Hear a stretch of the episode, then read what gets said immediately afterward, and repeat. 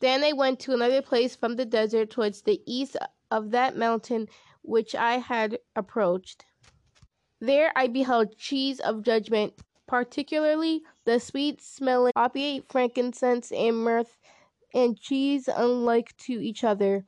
And over it above them was the elevation of the eastern mountain at no great distance. Halia. This was the reading of Enoch 28. Halia.